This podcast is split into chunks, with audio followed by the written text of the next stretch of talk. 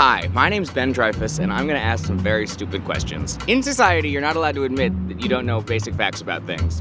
And all the time, we talk about big, big subjects like global warming and drought and energy and basketball. And no one ever admits, I think, that they don't know the very basic facts about them because society won't let you say that. You have to Wikipedia them late at night alone. But no one wants to Wikipedia late at night alone. They want to do other things late at night alone, which we're not going to talk about right now. So today, I've got some questions about electricity. So I'm here with Tim McDonnell, Mother Jones reporter, climate desk reporter, and he thinks he has answers to my questions about electricity. So Tim, why don't you tell them where we are? Thanks, Ben. So right now, you and I are sitting on the east side of Manhattan near 10th Street, right where it runs into the East River. We're sitting in the shadow of the East River Power Plant, which is owned by Con Ed and which provides some of the electricity that we use here in New York. It's a beautiful, beautiful scene. I wish you could see it. All right, so let's just let's just start at the most basic level. What is electricity, Tim? So electricity is it's where we get our power from. The juice. it's the juice. Yeah, electricity is uh, it's electrons moving from one place to another. Basically, the way you make electricity is by using some kind of motion to rub electrons off of atoms, and then they can travel along power lines, and then they can go into your iPhone. So And we're rubbing atoms. yeah, we're rubbing our atoms together right now. We're sitting in a park rubbing, Rubbing atoms. atoms. yeah, basically. All right, so who is the person who invented electricity? God. But like who discovered? Sorry, who discovered it?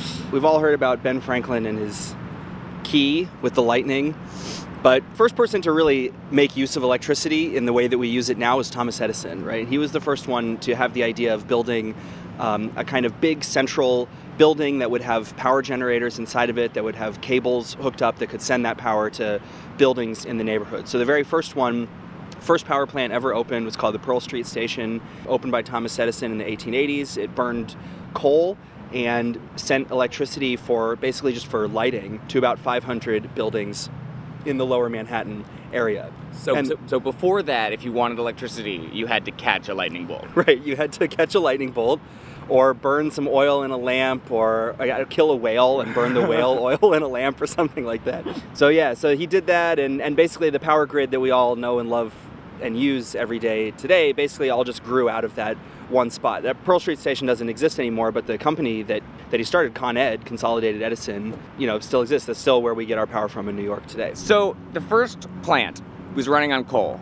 This one doesn't run on coal though, the new one. No, the one that we're sitting in front of now burns natural gas. So depending on which part of the country you're in, different states have sort of different types of power that they use. So what is the the most popular? The U.S.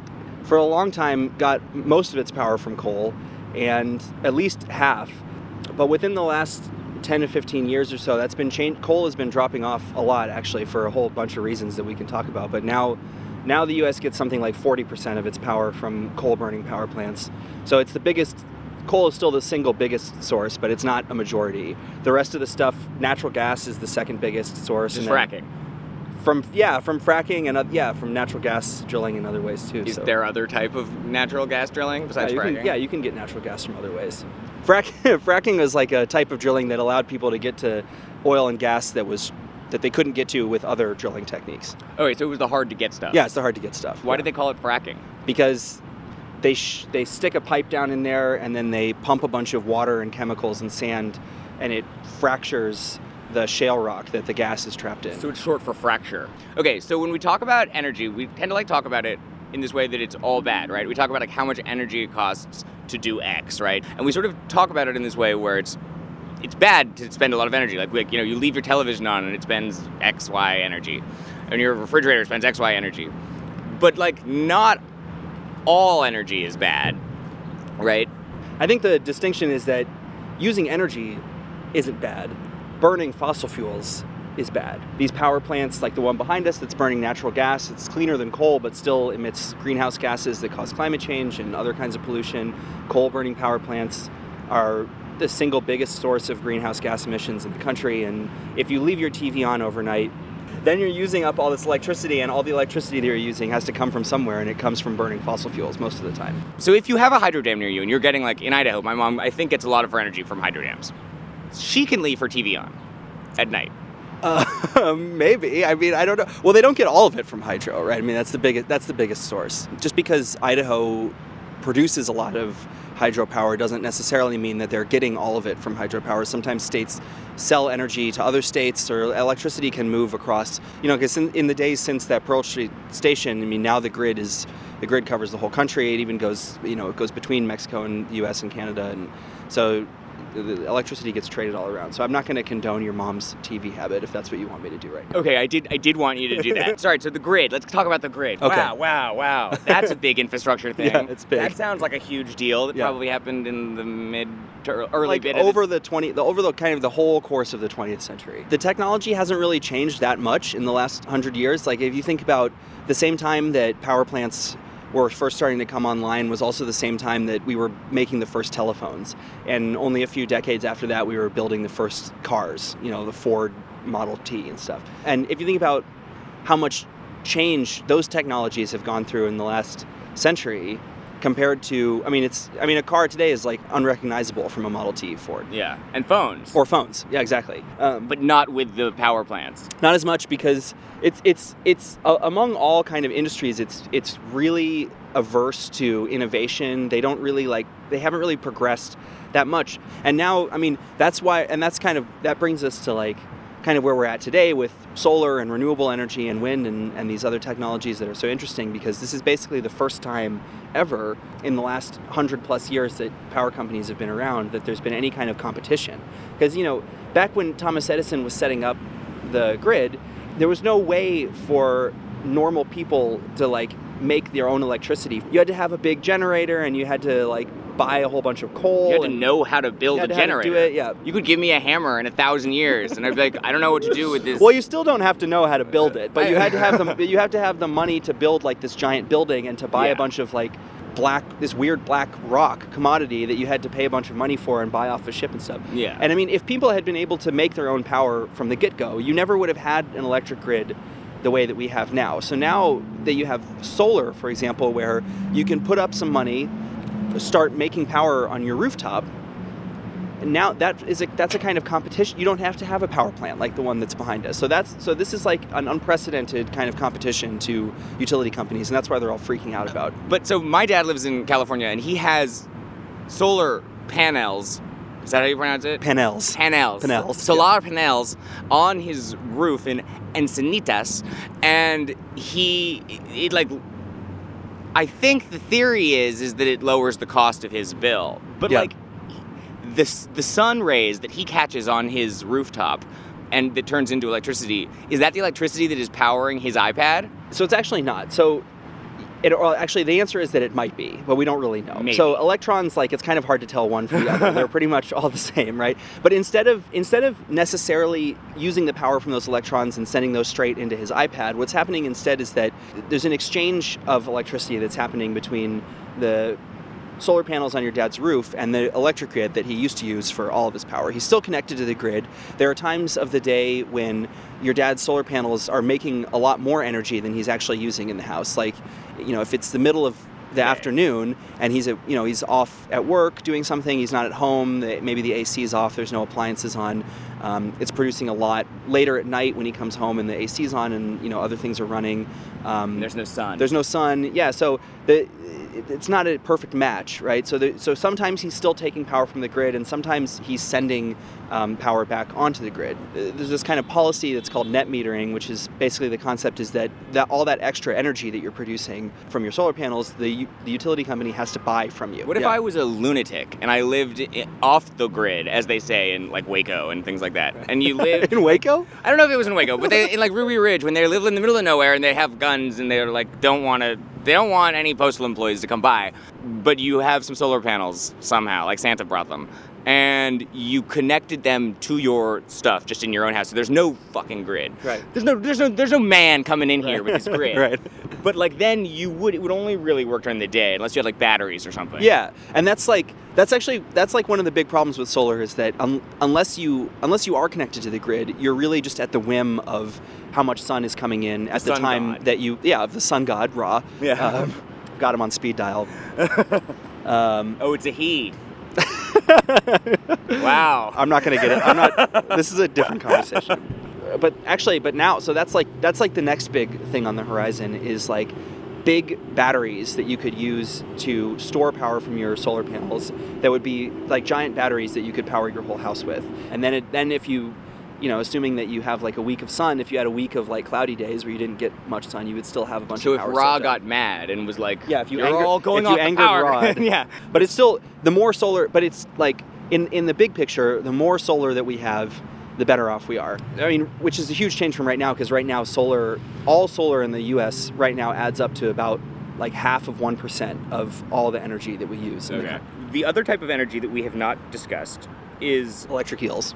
Yes. Well, that there's there's a few types of energy. Okay, okay. So let's talk about the electric eels. Yeah. I, I was talking on Twitter and I was asking people to write me emails about questions they all had about electricity. And one of the questions that I had was, have we looked into turning electric eels into energy making machines? Like Right. we got a bunch of electric eels and put them in a tank, and then power a city. Right. Is that a reasonable? Is that a thing? Can we do that? Should Hillary run on that? I actually said.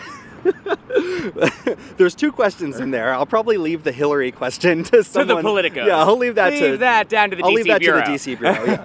I mean, I actually I did come across a video of like a restaurant in Japan that had somehow f- wired a tank that had an electric eel with it to power like a Christmas tree, like Christmas tree lights.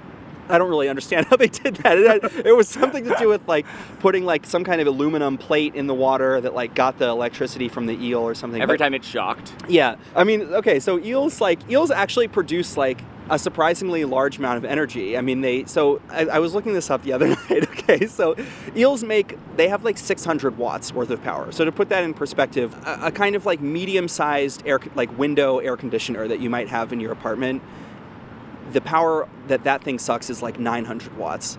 But I mean, the thing about eels is that they are only able to produce that energy for like it was something like two thousandths of one second or something. Okay, so they know? can't do it for a whole They hour. can't do it for an hour. they So can I only think, power that Christmas tree. yeah, right. I mean, I don't. So I, I don't really think we should turn to electric eels as the solution to climate for the electric change. eel.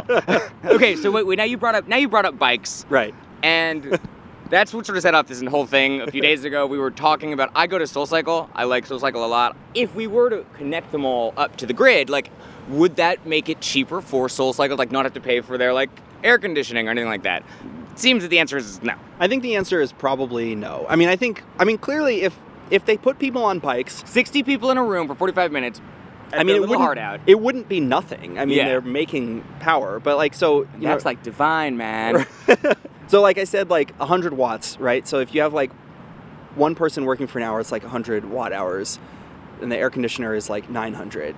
So that's nine people can power an air conditioner for one hour. yeah, if they ride on their yeah, bike for an hour. basically, yeah. So, so we, we did a little bit of math on this before we came out here, and one of those machines over the course of the year would make about 183 kilowatt hours, which sounds like a lot because I mean a kilowatt is like a thousand watts, but the thing is that the typical like rooftop solar panel system is about four kilowatts. So running over the course of an entire year, I mean the the solar basically the point is that the solar panel could produce the same amount in about two days as the entire machine would in over one year In the whole year. of working. Um, another type of energy. Yeah. This gets us to one of my main questions here. Where does wind come from? Okay, so so we could get power. So, so to back up, we could get. There's a lot of wind turbines. You Yeah. can- wind. It's in Palm Springs. You can see it. They turn the thing. It's wind big- all comes from Palm Springs. That's Yeah, that is the answer. where I have no idea where wind comes from. I thought it might have been the moon, but it turns out that has to do with waves, and Waves. those are separate. yeah. Wind, I'm feeling it on my face right now, and wind is one of those things. I don't think I think people would be embarrassed to ask this, right. but no one knows. It's a perfect question from. for this podcast. yeah, I, I got questions questions about wind. I don't know where it is from. Well, okay, so wind wind comes more from the sun than from the moon, actually, because the sun heats the air that's above the Earth, right? Different parts of the air are, are different temperatures, right? Um, like I mean, if you've ever, I mean, if you just That's watch what makes turbulence, right? Yeah, watch your like watch your like meteorologist um, on TV, and they show you the big map of the U.S. and like it's cold over there and hot over there. Okay, so there's like different temperatures. Yeah. And the temperature of the air changes the density of the air. So when you have cold air, the molecules in the air move less and they sink. And when you have hot air, it rises. Okay. And that's what that's what meteorologists are talking about when they talk about high pressure or low pressure. If you ever heard your meteorologist talk Yeah. about that on TV, what they mean is the pressure that the air is exerting onto the surface of the Earth. So a low pressure system means that the air is hot, and so it's up, it's higher up in the sky, so it's not pushing as much on the Earth. Anyway, so getting back to wind, so if you just think about basic physics, air wants to move from areas of high pressure into areas of low pressure. Uh, it just wants to expand out into the Just areas wants to where calm there's low down. pressure. It just, wants, to, get calm rid down. of the pressure. Just So wants when to air- just take an Ativan and chill. when air moves from so when you have a high pressure system and then you have lower pressure somewhere else the air is going to want to move from the high pressure place to the low pressure place that's wind so this wind we are feeling is because it's going from one high pressure to a low pressure. yeah place? and the speed of the wind is just determined by the pressure. the distance between the high pressure place and the low pressure place Mm. if the low pressure place is right next to the high pressure place the wind is going to be faster because it's Oh, it'll be faster. Yeah, but I mean the basic concept is that wind is air that's moving from a high pressure system to a low pressure system. What system. you're saying is it's not God at my back telling me I can do better. Well, it's also God is also sitting on a cloud and blowing on you. Yeah, right. Stand up straight. um, okay, I have a couple quick more questions. Great. Okay, I'm just gonna start shooting some of these off. This is the light the lightning round. Since we're already since we're already here. So wait, what is? Oh yeah, oh yeah. Have you ever seen the movie? Have you ever? You know the actor Val Kilmer? Yeah. Have you seen the film The The, Saint? Oh, the no, no, The Saint. okay, no. In the movie The Saint, it's all about Elizabeth Shue creates cold fusion, and she's going to give it to the world because it'll create free energy for the world.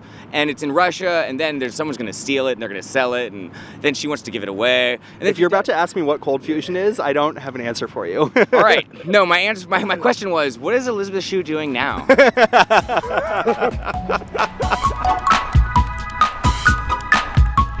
Um, all right, so now we're going to end this. Thank you for joining us on I Have Questions for the episode about electricity.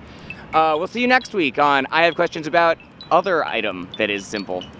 Thank you so much, Tim. Thanks, Ben. See you guys later. Bye. Bye.